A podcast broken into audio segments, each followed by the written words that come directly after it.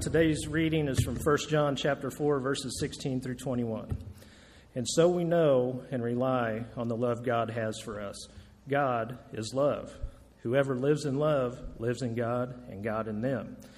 This is how love is made complete among us, so that we will have confidence on the day of judgment. In this world, we are like Jesus. There's no fear in love, but perfect love drives out fear, because fear has to do with punishment. The one who fears is not made perfect in love. We love because he first loved us.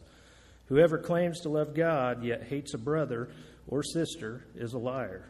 For whoever does not love their brother and sister, whom they have seen, cannot love God, whom they have not seen. And he has given us this command: anyone who loves God must also love their brother and sister. This is the word of God. You may be seated. And so that's when the heavy, heavy cocaine abuse came in. And I just wanted to disappear. I remember just lighting that pipe and just looking forward to that hit. All of a sudden, I heard my ears just ringing really loud. And like everything went black. Like my eyes just shut down. My eyes were wide open, but went black, and I fell back. And I was having a heart attack. The pain in my chest was like, my heart was going, and it was like, I felt like somebody was stabbing me with a knife in my heart, but I couldn't see anything. And all I could remember was that, there was nothing but blackness around me. And just, I realized, crap, I'm dying. And all I could remember is Jesus. That's all I could think about was God. And I saw my life literally flash before my eyes. And as I called upon his name, I just said, Jesus,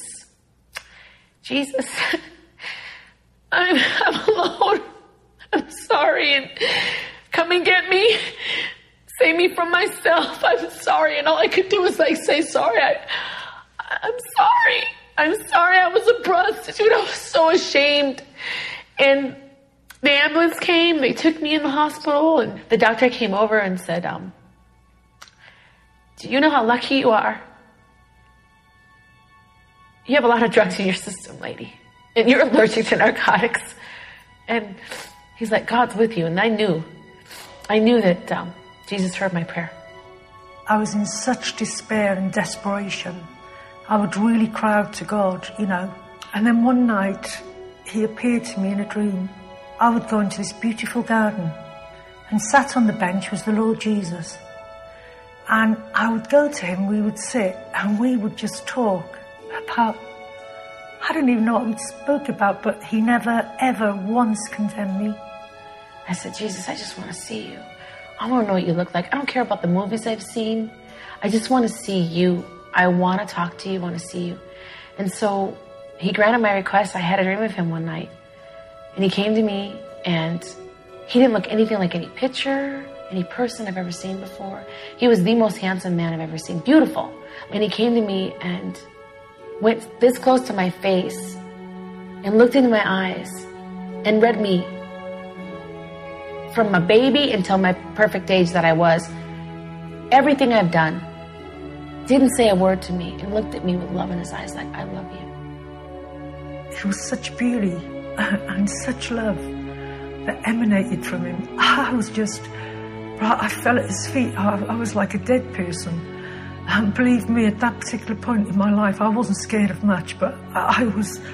And it wasn't like a fear he's going to hit me. It was like who he was, who he really is. And I fell at his feet, and I just cried, and I said, Lord, I'm so sorry for what I've done. And when I got up, he'd say, Helena, I'm waiting for you. And... it was so beautiful, so gentle, so gentle.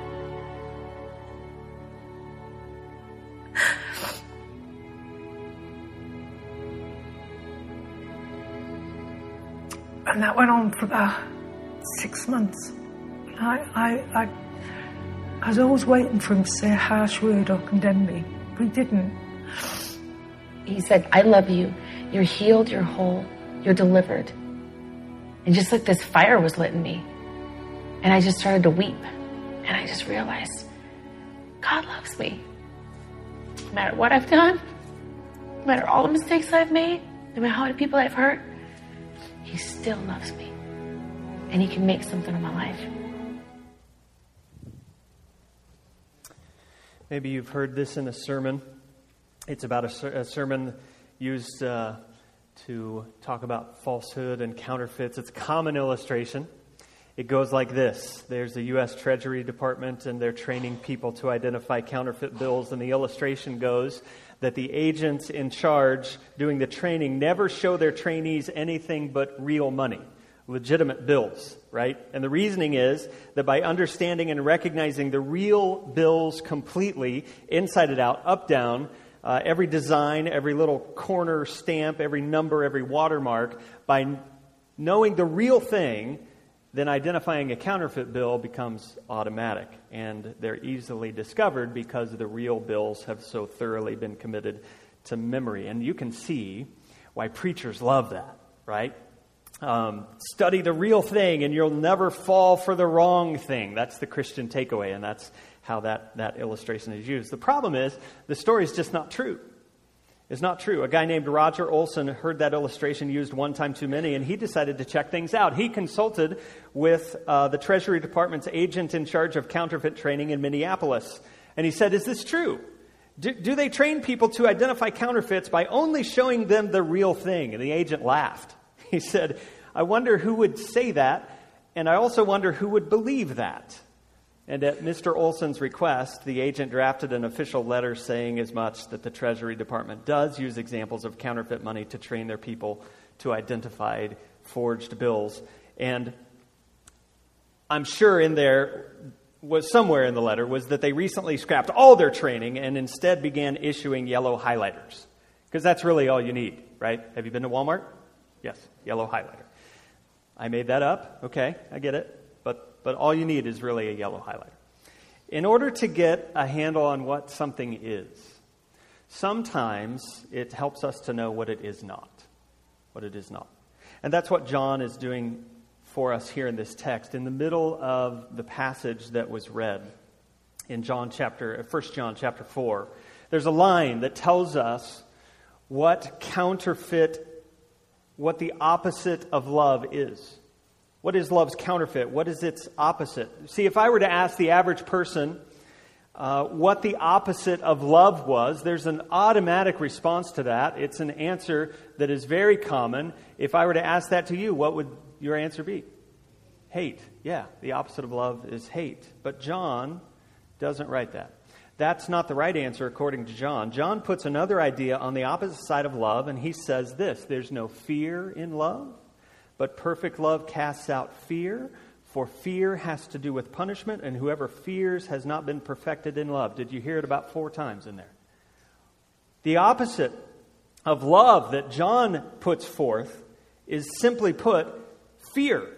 Fear is the opposite. Fear becomes the counterfeit of love. And maybe that's a new idea to some of you. The question probably in your mind instantly becomes, well, what would lead John to write that? And the answer is found in the 2 possible motivations that can drive our love. As we ask ourselves, why do I love other people? When I boil that question down, there's really only 2 primary motives for me to love anyone in my life. And the first motive, the first reason that I might set about to love another person is this: to get something from them. To get.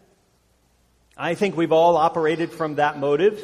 We probably will again, right? We love other people in order to get something in return. We love somebody so that down the road we can get something that we're really after. Maybe I need something in my life, and I realize that that I can get that something if I act in a certain way towards a certain person. And so that kind of love is based solely on what somebody can do for me. It's based on my hunger. It's based on my need. It's the kind of love that's concerned and caring towards people only to the extent that it can produce what it was really after in the first place, whatever that thing was that was lacking in my life. And love in this kind of realm becomes manipulative. It uses people. It reduces love to a kind of currency, right? I'll give you this if you give me that. And after I have given you this, love is gone from my pocket, just like dollar bills. In the Bible, you could think of a lot of different stories to illustrate this, but I like the story in Genesis of Jacob and his uncle Laban. And Jacob has an arrangement with his uncle. He says, I'll work 7 years for you if you'll give me your daughter Rachel's hand in marriage. And on the surface, oh man, you read through that story, that seems like true love. I mean, it is romance novel stuff. It's kind of the stuff we make movies out of. But when you study the story, you realize that Jacob is an incredibly insecure man. He's always needing to prove his worth and his value to others. He's always pretending to be something that he's not in order to get something that he doesn't have, in order to get validation. And so here with Rachel, he's working 7 hard years of labor, and the text says it only seemed like a day to him. But the time didn't go so quickly because he loved Rachel for her. It was because he loved himself. He loved her for what he could get in return. Rachel was the trophy wife he needed to show everyone else once and for all that he was something, that he was special, that he was important, that he was successful, that he was worthy. And he thinks this, here is the one thing. She is the wife that I need that will finally allow me to measure up in everybody else's eyes. If I can just get her. And did he love Rachel? Yes. But he loved her in order to get something he held greater than she. And that kind of love is a huge trap for us. And it's easy to see why. When we love just to get something in return, if we love in the right ways, then we get what we're after. And if we continue in that fake kind of love, we get more in return. And everything seems okay. But watch what happens when we love this way and we don't get what we want. What happens when we love this way for 7 years only to find after our wedding, Leah, the cross-eyed sister who is with us in the morning? Then that's a different story, right? Our love takes on a different feel. If we don't get what we're after, our love goes away. We love less, and when we love less, we get less.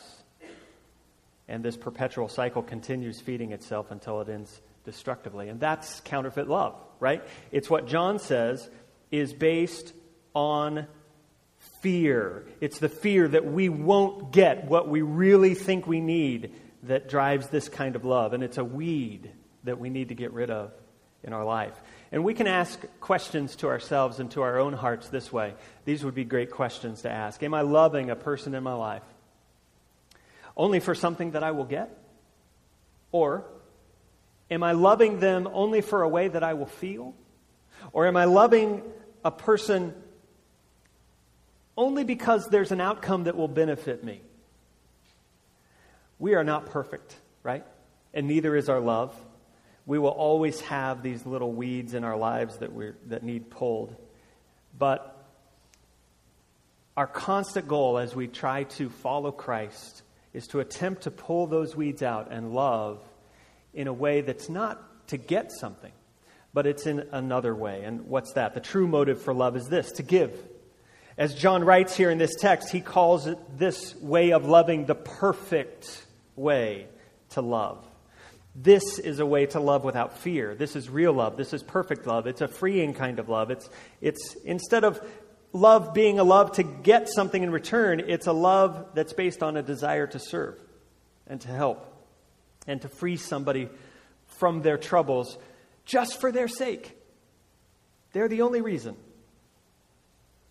Now, that perfect love that John writes about is what we talked about last week. It's the staying put kind of love.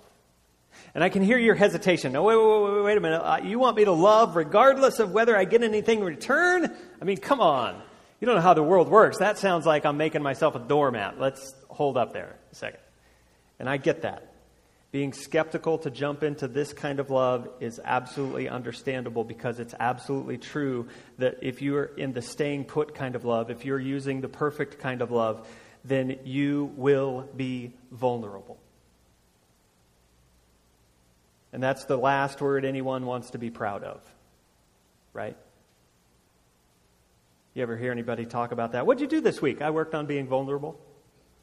Really? So let's talk that through. When we commit to staying put, when we commit to the perfect love, to loving regardless of what we get in return, it will open us up to potential hurt and pain and rejection, and it will open us up to being taken advantage of, possibly. It will open us up to loss because people are messy. They're like you. They're like me. We make mistakes. There's a C.S. Lewis quote that I want to put in front of you, and it's an amazing thing. He says this: "Love anything, and your heart will certainly be wrung and possibly broken. If you want to make sure of keeping your heart intact, you must give your heart to no one." He says, "Wrap it up carefully with hobbies and little luxuries. Avoid all entanglements. Lock it up safe in a casket or a coffin of your selfishness. But in that casket, where it's safe and dark and motionless and airless, it will change. It will not be broken. It will become unbreakable. It will become impenetrable. It will become irredeemable. The alternative to tragedy, or at least to the risk of tragedy, is damnation. The only place outside heaven where you can be perfectly safe from all dangers and perturbations of love is hell." Now, first, perturbations is an awesome word. You need to use that 5 times this week, okay? That's great. I challenge you to do that. But do you get what he's saying? The reason we don't immediately choose to love with this perfect kind of love that John writes about always has to do with some sort of fear. I don't want to get hurt. I don't want to be exposed. I don't want to be rejected. I don't want to be taken advantage of. And so the easy route is to make sure that I at least get something in return.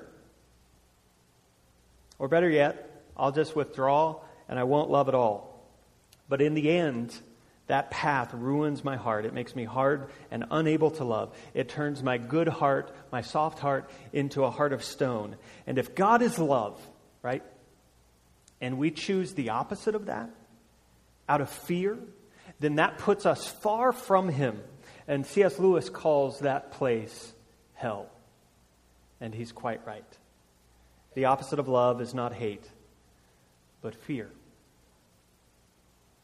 There was a king who had a great kingdom, and he was a good king to everyone that lived in his kingdom.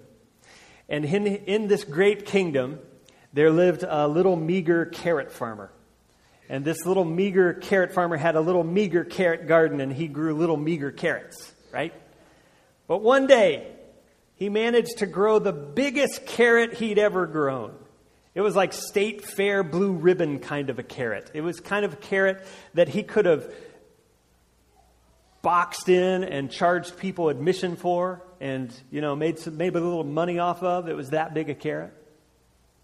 But he decided to do something else. He said, "I love my king.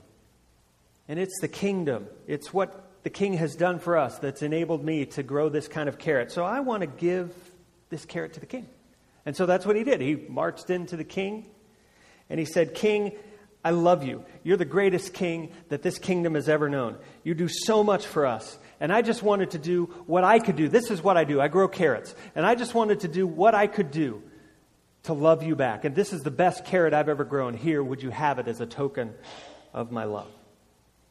And as he was walking away, the king stopped him. He said, "I see how much you love me. Here's what I want to do for you. I want to love you back. I want to give you more land so that your garden can be bigger and so that you can grow more carrots for more people." And the carrot farmer went away rejoicing. Now, along the side, there was a nobleman, and he was watching this whole thing play out. And he thought to himself, "Wow, look at what the king gave that guy for a carrot. I raise horses. I wonder what he would give me if I presented him with a horse." And so that night, he went home and he got his prize stallion. And the next day, he marched in to the king's presence with his horse. And he said to the king, "King, I raise horses. And this is the greatest horse I've raised. And you're a great king and I love you. And so I want to give you the horse as a token of my love." And the king quickly discerned in his wisdom what was going on. And he simply said, "Thanks." And he took the horse and he walked away. The nobleman obviously had a little under his breath, and the king stopped and he turned around.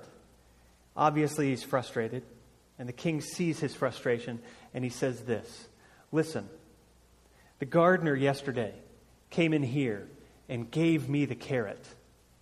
But today you have come in here and you have given yourself the horse." What was he saying? The carrot farmer loved me with perfect love. But you're loving me to get something. You're loving me not for me, but for what I can give you. You're loving me from a place of fear. And as you evaluate your relationships today, would you ask yourself those kind of questions? Am I loving this other person in my life for the right reason? Am I loving them for my sake? Or is it for their sake? Is it for their agenda? Just simply because they are who they are. Why do I love this person in my life? Be honest about that and pull some weeds if you need to. Loving people for what you can get out of them is pretty sickening to us, and we don't let it happen for long to us, right? We see through that. But loving someone for who they are, that's beautiful. There's no agenda. They are the agenda. They are the end. There's no other driving force, but they're people in your life that you love. What if I told you today that that's the way God sees you? He loves you for no other motive other than that you are the beauty in His eyes. Your behavior, maybe it's been less than stellar. Join the club, right? But His love isn't based on that. It's based on you. And it's based on what His Son has done on your behalf. And if I told you that, how would you respond? Could you get to the point where you loved God in that same way? Loved God for Himself, like He is the end. He is the beauty. You're not loving God because He's answered some prayer, or He's given you a comfortable life, or there's a check in the mail that came yesterday, or that you have a healed body. Not any of that. But you're loving Him just because He is God. Would that change how you live? Would it make a difference to know you are obeying a good father instead of a hard-nosed boss? And at the end of the day, here's the crazy thing. The two different ways to love have actions that are exactly the same. The carrot farmer gave a carrot. The nobleman gave a horse. What's the difference? It's the motive. The motive is everything. Why do you obey God?